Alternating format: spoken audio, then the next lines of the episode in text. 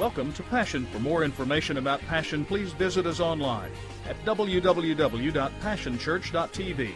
Now let's join the service already in progress.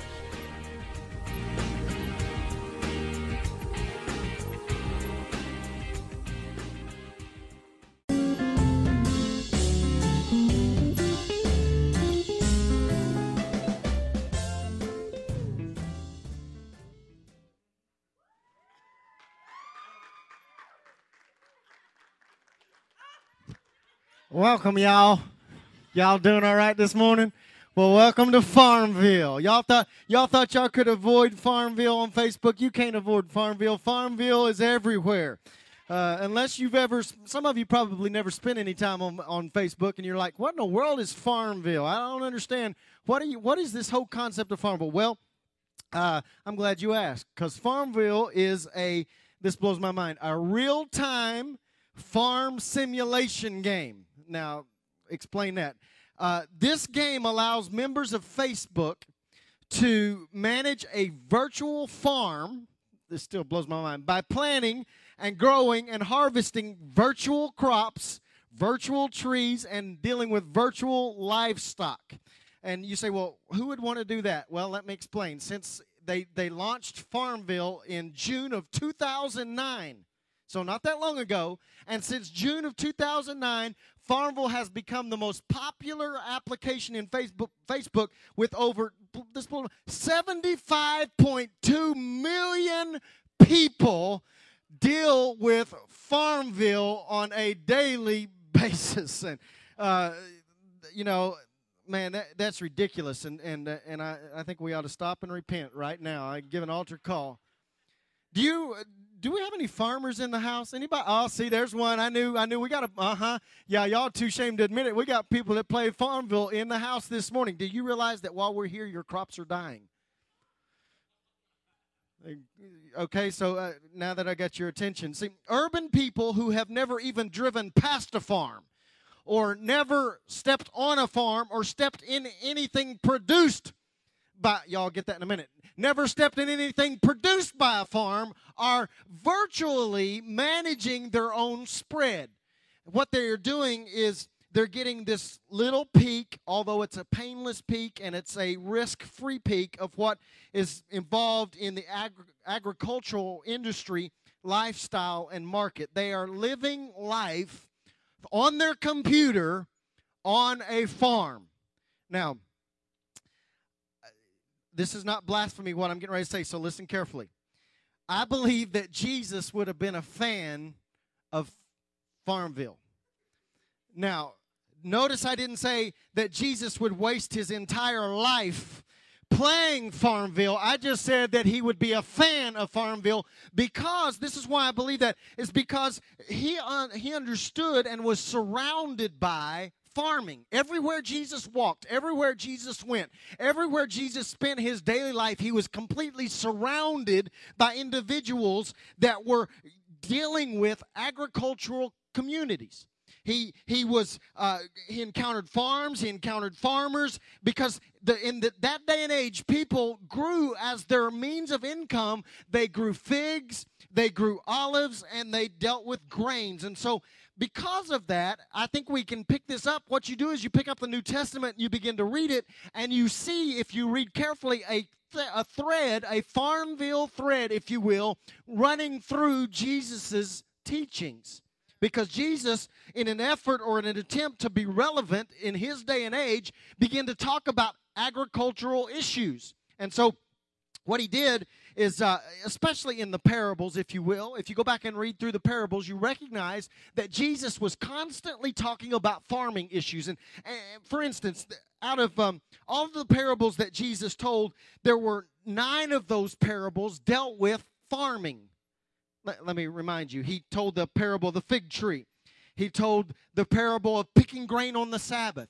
He told a parable about the mustard seed. He told a parable about the sower. He told a parable about the tenants in the vineyard. He told a parable about the vine and the branches. He told a parable about the weeds and the wheat. He told a parable about the workers in the vineyard. And then he came back and he told a parable about the yeast. And so, what I would submit to you this morning is that even if you've never actually driven past a farm or you've never visited a farm, that the truth is this morning is that whether you've ever played uh, Farmville or not on the computer, Jesus' agricultural teachings have deep meaning for us and implication for our lives. Now, I don't have time.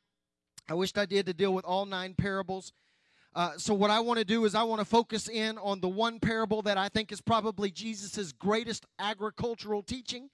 And although this parable, when we begin to read it, you're going to recognize that it deals with how we respond and how we receive spiritual truth, you also need to understand that this parable has further reaching implications uh, than that for us because what it does is it talks about every area of our life. It addresses our home life, it addresses our relationships, it, re- it addresses our finances, it addresses our work ethic, and it addresses our spiritual walk with God. It is wide in its scope and it's deep in its reach into the fabric of our lives. And I know you've heard this story all of your life. I began to hear these parables as a child in children's church. And so now I can read them without really reading them. You know what I'm saying?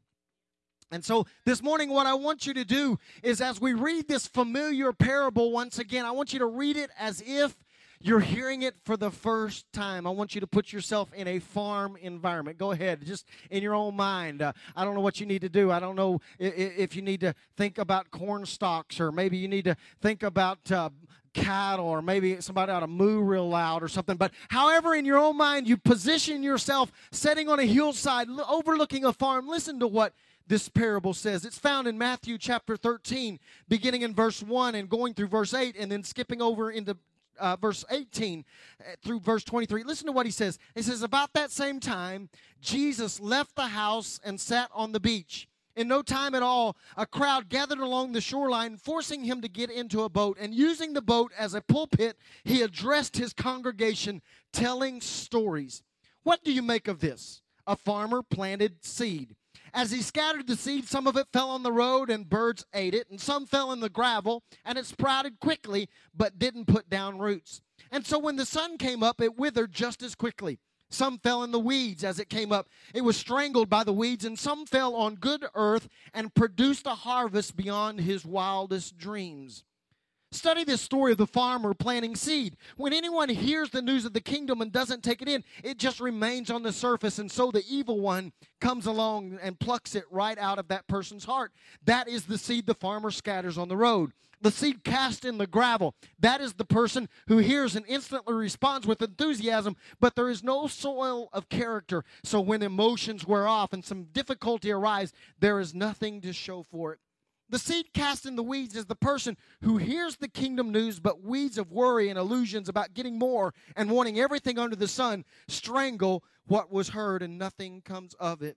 The seed cast on good earth is the person who hears and takes in the news and then produces a harvest beyond his wild, wildest dreams. This is the parable of the sower.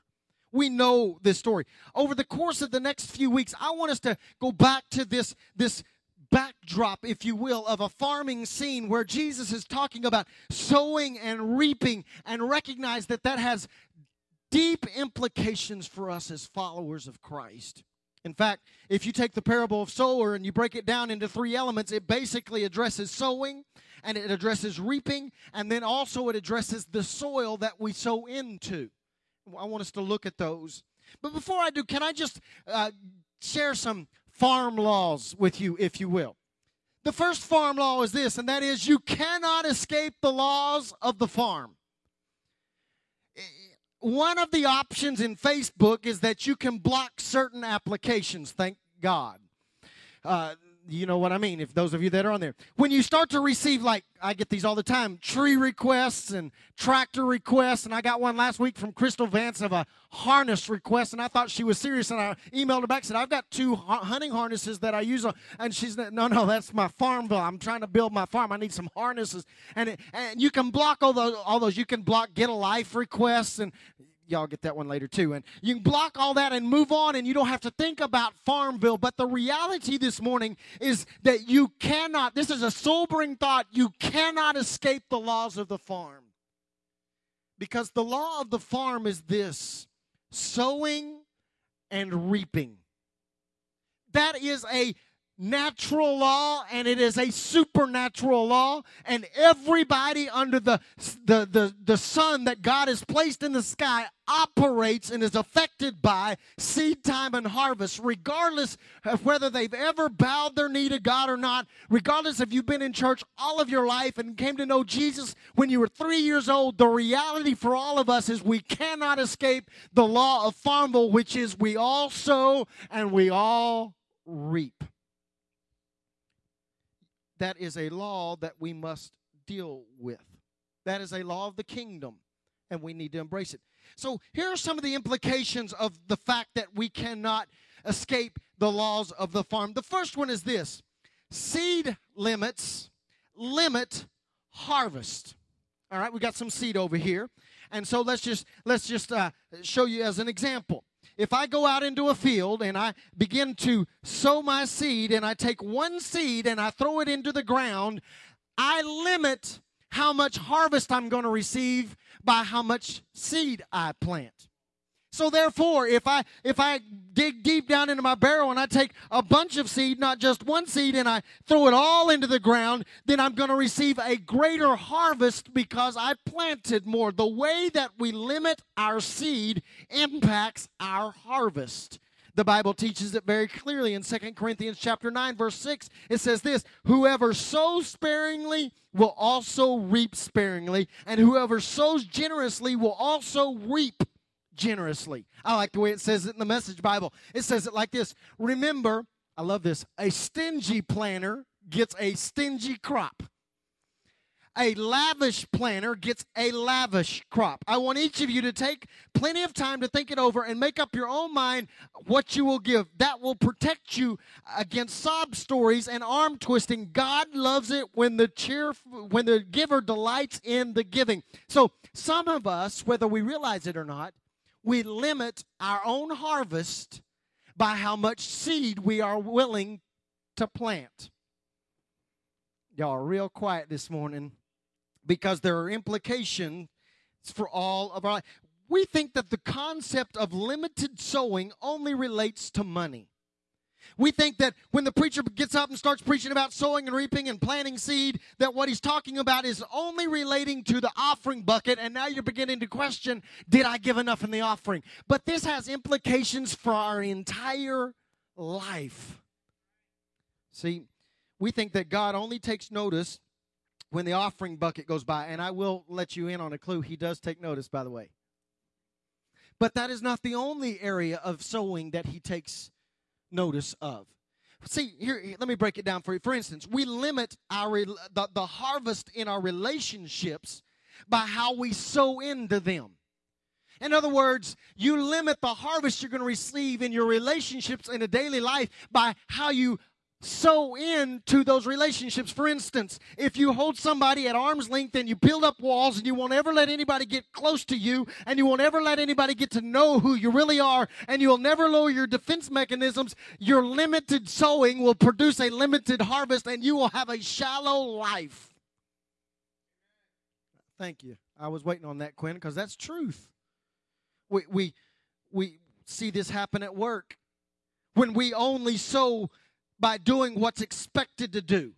When we only sow what by by doing what is on our job description and and what when the boss is around we work really hard but the rest of the time we play and when we don't go the extra mile and we don't go above and beyond then we limit the harvest of promotion and we limit the harvest of our testimony and we limit the harvest of favor because of what we sowed that happens in giving, in financial giving, when we tightly clench our fist around our finances and then we expect God to open the windows of heaven and then we become bewildered by the, the drought in our life. We wonder what happened. It's farming laws. What you sow, you reap. And if you only sow stingily, is that a word? Stingy, if you're stingy, then you get a stingy harvest.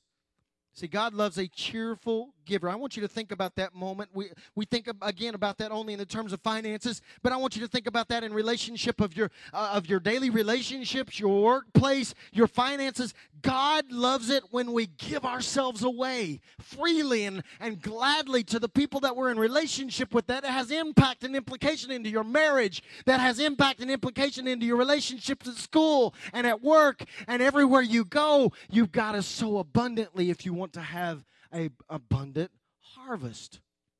See, I want to tell you very bluntly this morning that stinginess makes life on the farm hard. This isn't so much about the quantity of seed as it is about the attitude towards the seed. Did you hear that this morning? I'm not I'm not trying to twist your arm and get you to give more in the offering. I, I'm just telling you this morning that when your attitude changes about your seed and you understand that you may only have a little bit to sow, but it is my willingness to go ahead and sow that determines the amount of my harvest. The seed we sow, I want you to catch this. The seed we sow is a photograph of our faith. Let that sink in for just a moment. The seed that we sow is a photograph. It's like taking a picture of our faith level because if we are unwilling or we are or we hesitate or we become stingy in our sowing, what it reveals is that we don't really trust God because I need this worse than he does and he won't come through. If I if I sow myself into this relationship and I give myself away, then I don't trust that God will protect my heart. If I if I try to do above and beyond what my employer says, I don't trust God when he says that he'll make room for my gifts and that promotion comes from God. I, I don't trust him to see what I'm doing. I don't really trust God. It is a picture of your faith level. The, the next thing I want to say to you is this, and I don't like this law. I will say to you that this is probably the most forgotten law on the farm. I hate this law, it's my least favorite one because it forces me to take personal responsibility for the outcome. Are you ready for this? Here's the law the harvest is your fault.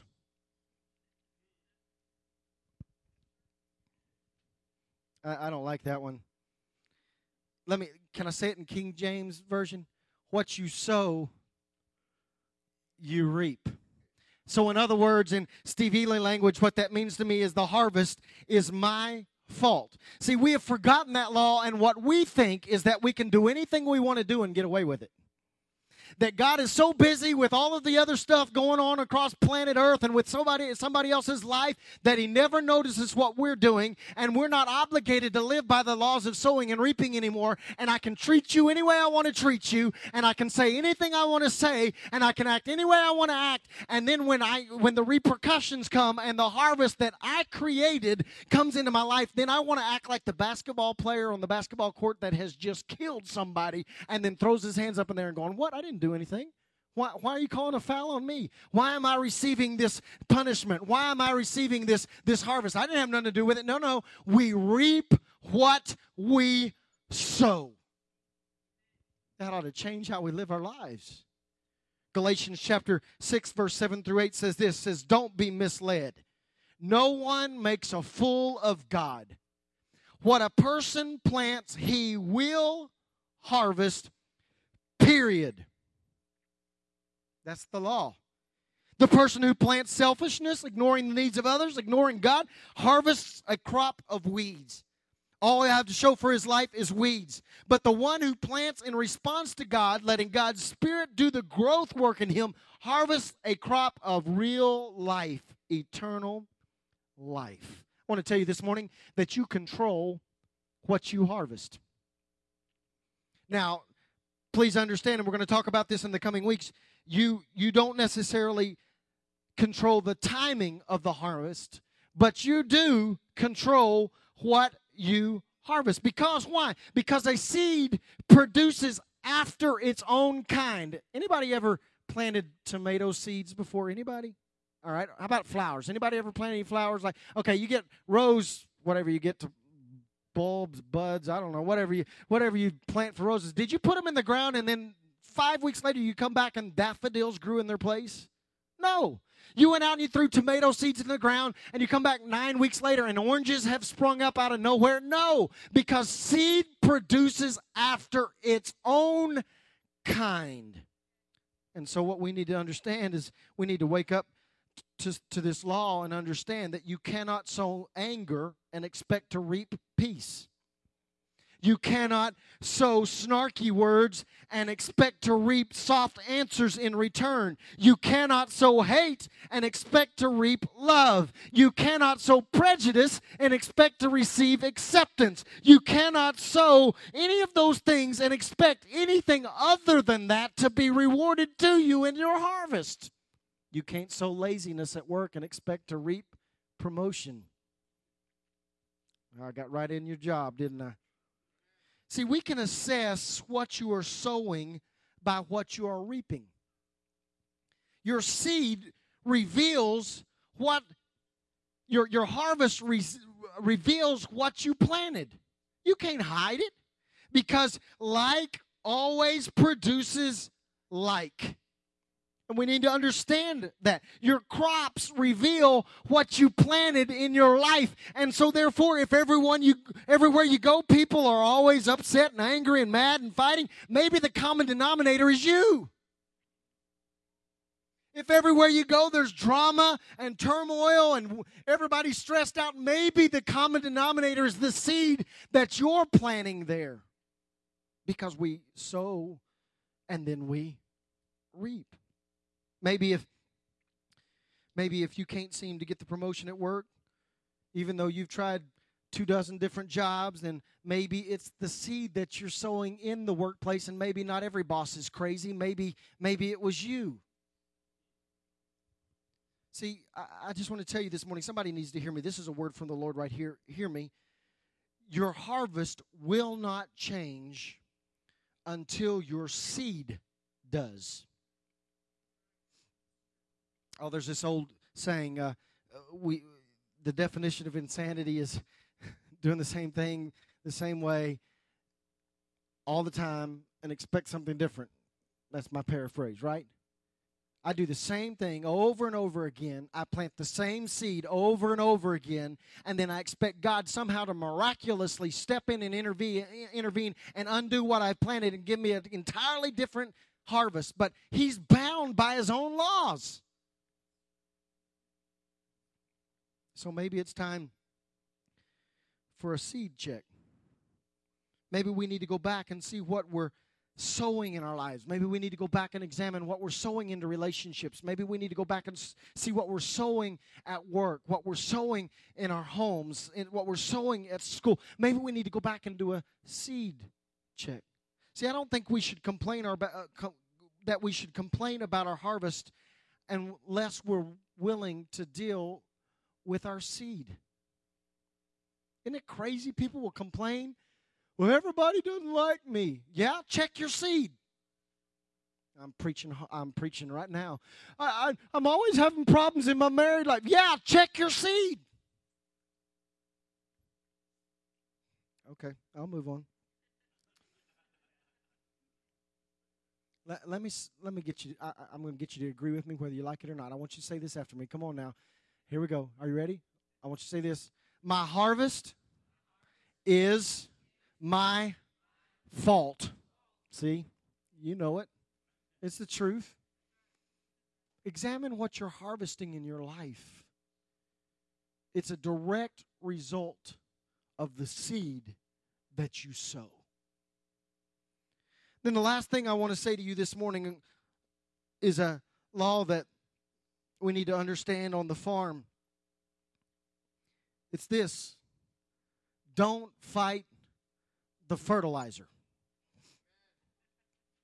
I want to start a new fan club. There's fan clubs all over the world. I want to start a, a new one called uh, Fertilizer is our friend. I want you to understand this morning I'm a fan of fertilizer. Here's why. In John chapter 12 verse 24, the Bible says this. It says, "Listen carefully, unless a grain of wheat is buried in the ground, dead to the world, it is never any more than a grain of wheat. But if it is buried, it sprouts and reproduces itself many times over." got a question for some of you this morning. Have you ever felt like your life has just been buried? I, am to be honest with you, I've been there. There have been times when I thought everything that could go wrong had gone wrong, and I felt like everything around me was falling apart, and my life was completely and totally buried, and I didn't like the smell of the stuff that buried it. But I've come to this place in my life where I understand that, that we've got to know that fertilizer is our friend and we cannot fight what God has placed and positioned in our life in order to grow us. We cannot fight what is fertilizing the growth in our life because you need to understand something this morning. Fertilizer does not inhibit growth, fertilizer forces and assists in growth. All the stinky, painful, hurtful, agonizing moments of your life are not wasted, they are fertilizer. What we like to do, it's natural instinct that when we feel like we're being dumped on, we want to fight our way out of being buried under those things. But can I just remind you this morning another thing on the farm? You know, when a chicken is is uh, uh, lays an egg and there's a, a baby chick in that egg, if you see the little baby bird trying to fight its way out of the egg and you walk over and you help it, more times than not, the baby chicken dies because it needs the fight, the resistance to make itself stronger. And I am telling you this morning that unless a seed is buried, it will not reproduce after its own kind. We need the fertilizer in our lives, it makes us stronger. You need resistance. You need somebody in your life that will resist you. Some of you are thinking right now, man, if I could get a microphone and a spotlight, I could achieve everything that God wants me to achieve. You need somebody that'll come along and jerk the microphone out of your hand and turn the light switch off and say, Go sit down. You're not ready yet. You need people in your life that will hold you accountable and resist you and ask you the hard questions like, What are you listening to? Who are you listening to? What are you watching? How are you treating your spouse? Are you reading your Bible? Are you spending time in prayer? Are you paying your tithes? Those are not fun questions, but they are fertilizer that resist us and force us to grow. We need resistance in our life because an unresisted life is a shallow, weak life. Can I tell you that most of us like to surround ourselves with people who will always say yes? Should I buy the car? Oh, yeah, buy it. You don't have a dollar to your name, but go buy it. Go ahead, man. You you deserve it. Go get it. Go get the don't don't don't get the Toyota. Get the Mercedes. That's the one you need. You haven't been able to pay your light bills for six months, but go go buy your Mercedes. Go ahead. You deserve it. You've worked hard. I'm preaching real good right now. Go, go, go, just go buy the big screen TV. I know your credit cards are maxed out and the creditors are calling you, but they can't get a hold of you because your phone is cut off. But go get the big screen TV. You deserve it, baby. You've worked hard all week long. We want should should I spend all my time with this person? Oh yeah, man, they ain't, you ain't prayed in nine months, but go ahead, go spend time with them. They're helping you. Come on, go for it. We want people in our lives that will always say yes. What I am saying to you is you need to have at least one person in your life that God has positioned and assigned to you that will look you square in the eye and say, Are you crazy? No. Absolutely not. Because the moment you put somebody in your life like that, they become the voice of God in your life, and it causes resistance to take place, and it causes you to grow. I wished I could tell you that the Christian life is always easy. I wished I could tell you it's always a cakewalk and a and a, a rose parade. But the reality this morning is, is you don't grow stronger when it's easy. We grow stronger when there is resistance to our life. So quit complaining about the fertilizer. Understand. Take a deep breath and smell it real good. Do you know what you're smelling? You're smelling the smell of growth. That's what that is. In the Old Testament, the Bible says, I've taught you this before, but I'm going to teach you again. The Bible says that they would take a, a spices, five different spices, and they would mash them together. And out of that mashing, they would produce an anointing oil that they would pour over the priest's head and it would flow down. We need to understand that, that in the, the, the the art of the apothecary was that they would take two sweet spices and two bitter spices, signifying that God takes all the good things of our life and He takes all the bad things of our life that we don't like. It's fertilizer. And He mashes it all together and then there was a fifth ingredient that we don't know what it was, signifying that some of us are headed into things that we don't know how we're going to deal with them. We don't know what we're going to do. But God can step in, even into the unknown, into tomorrow, the things that we are going to face. He's working in all of that. He's mixing the good things, the bad things, the things we don't know about, and He works them all together. And when it's all finished, it produces an anointing in our lives. You don't have an anointing without the bitter things, you don't have an anointing without the stinky things. You got to have all of that applied to your life in Passion for the Word, we've been reading out through Acts, and then I'm going to be done. I'll be out of here. In Acts chapter 15 was Friday. And I was reading along there, and the Bible says that the apostles were arguing over whether or not God had actually reached to the Gentiles the Bible says that Peter stood up and he began to defend what God was doing. And he made this statement. It caught my attention in verse 10 in the message Bible. It says, it says like this He says, Why do you try to keep out Godding God?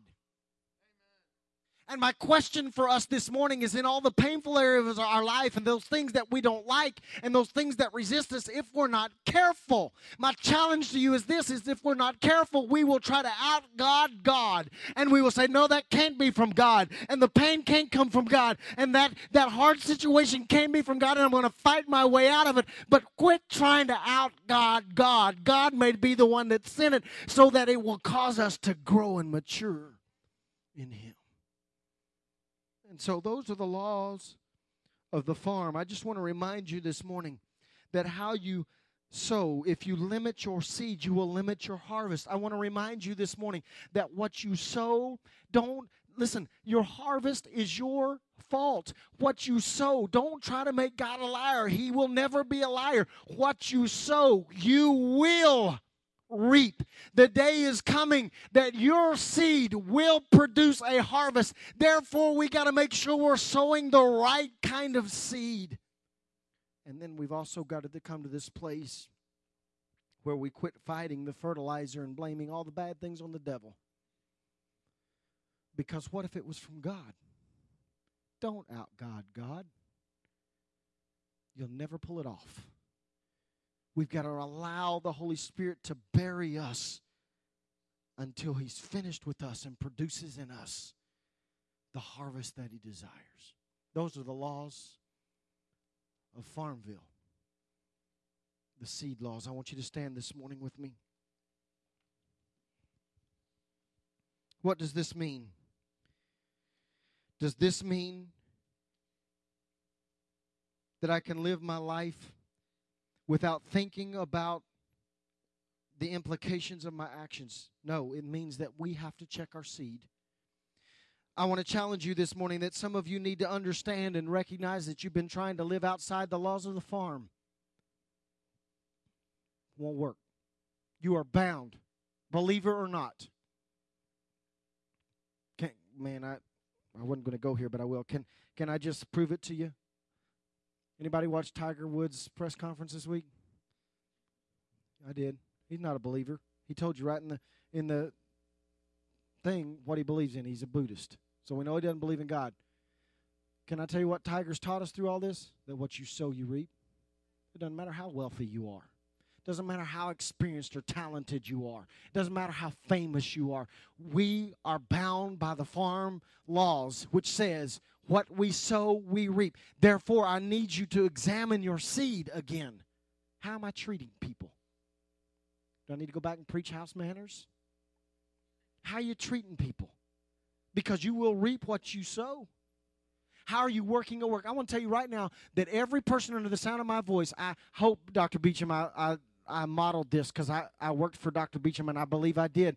I, I, I believe this every person under the sound of my voice, we ought to be the best employees at Burger King or at the White House. It does not matter. We ought to show forth the excellencies that should go through us because of what Jesus has done in our life. We ought to work harder than everybody. We shouldn't take more breaks. We shouldn't steal pens. We shouldn't take nine hour lunch breaks. We ought to be the, when the boss is out of the room, we ought to work harder. Because of the laws of the farm. You don't like your harvest? Change your seed. And then, last, I want to say to some of you that are struggling right now and you're enduring hardships and it's been a painful season hang on. It's just fertilizer. I want to get a t shirt that says, Don't fight the fertilizer. Some of you fighting by running to bottles and running to drugs and running to friends and running to prayer warriors and running to tape ministries and running. No, quit fighting what God is trying to do in you. Because if you unbury what God is trying to bury, you waste the harvest. Let's pray. Father,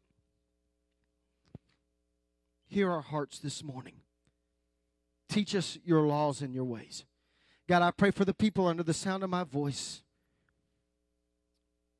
that don't like their harvest. I pray that in the name of Jesus, you would expose their seed for what it is. And I pray, God, that you would enable us to examine our seed. I pray every person under the sound of my voice this morning would take a hard look at what they're sowing and how much they're sowing. Not the quantity as much as the attitude towards. Let us be cheerful in the fact that we're sowing good seed.